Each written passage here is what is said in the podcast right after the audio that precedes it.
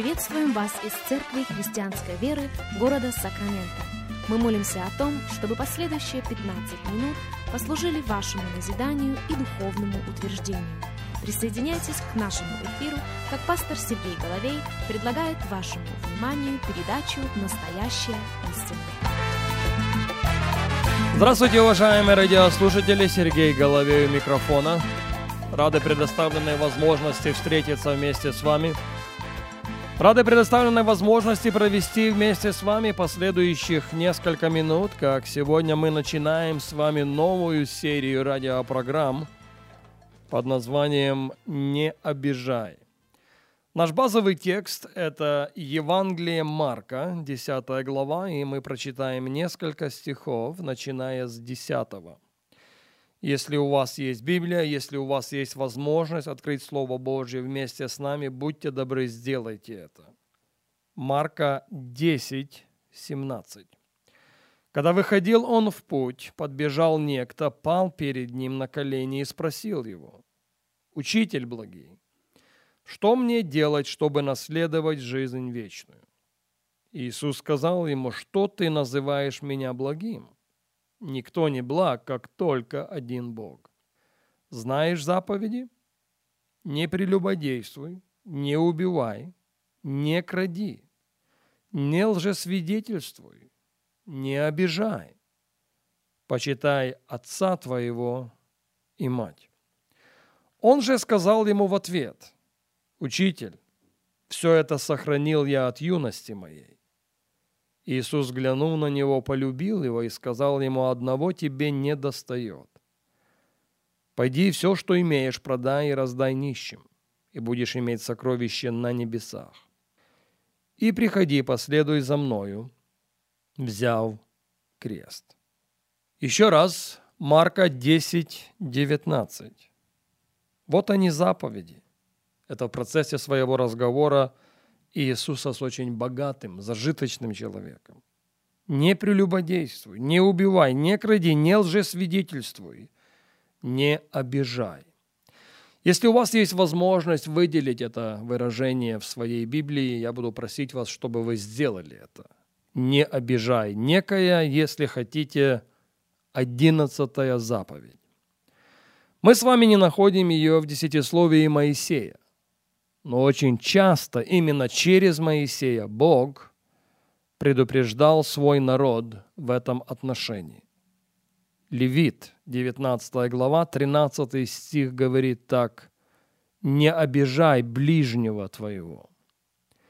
Левит, 25 глава, 14 стих, «Не обижайте друг друга».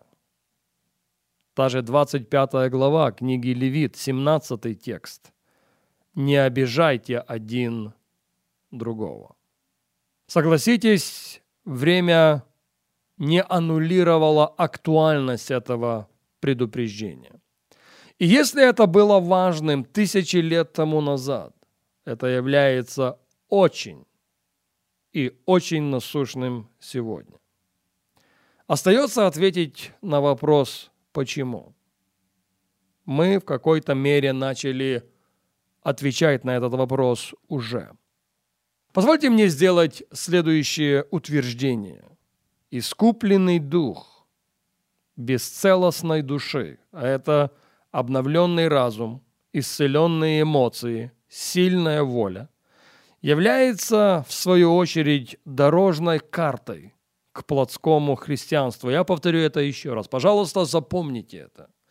Если считаете нужным запишите. К этой мысли мы будем возвращаться в этой серии радиопрограмм и неоднократно. Искупленный дух бесцелостной души – это обновленный разум, исцеленные эмоции, сильная воля является дорожной картой к плотскому христианству. В силу этого церковь – это не только рождение свыше человека – это не только место, где человек рождается в Царстве Божьем, но и лечебница для его души. Послушайте, что говорит нам в этом аспекте апостол Петр. Первое послание Петра, вторая глава и 25 стих говорит так. ибо вы были как овцы блуждающие, не имея пастыря, но возвратились ныне пастырю и блюстителю душ ваших. Еще раз. Ибо вы были как овцы блуждающие, не имея пастыря, но возвратились ныне к пастырю и блюстителю душ ваших. Ключевым словом в этом стихе является слово «возвратились». Блуждающая овца нуждается в Спасителе. Погибающий человек нуждается в том, кто уже простер к нему свои руки. Но Иисус не только наш Спаситель, хотя Спасителем Он является. Иисус не только автор и совершитель нашей веры, хотя автором и совершителем нашей веры Он является. Иисус также и блюститель наших душ. Другой раз выглядит так, что многие из его последователей возвратились к нему. Многие пришли к нему. Я даже скажу, многие прибежали к нему, как к спасителю. Многие возвратились к Нему, как автору и совершителю веры, но не возвратились к Нему, как блюстителю своей души. Поэтому мой призыв, поэтому мое поощрение сегодня и не только сегодня будет сводиться к тому, чтобы этот день мы сделали своим днем ныне. Чтобы этот день мы сделали своим днем днем возвращения к Нему. Повторяю еще раз, не только как к Спасителю, а Спасителем Он является. Не только как автору и совершителю нашей веры. Автором и совершителем нашей веры Он является. Но пусть этот день станет днем нашего возвращения к Нему, пастырю и блюстителю наших душ. В противном случае если это не произойдет, мы станем с вами заложниками, негромко сказано, круговорота, обиженных и обидчиков. И, кстати, в этой нелепой игре победителей нет. Проигрывают все, все до одного. Обида очень разрушительна для нашей души. Обида разрушительна для нашей жизни в целом по ряду причин. Во-первых, она порождает чувство отверженности. Да, обида порождает чувство отверженности. Отверженности и непринятия. Если человек не может найти общий язык никогда и ни с кем, если человек не чувствует себя принятым нигде и никогда.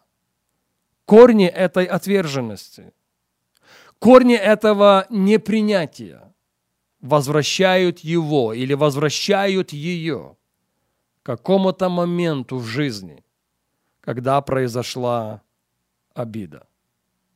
Обида изолирует человека. И когда человек находится в изоляции, он всегда прав – когда человек в изоляции, у него есть ответы абсолютно на все вопросы. Когда человек в изоляции, у него расставлены абсолютно все точки над «и».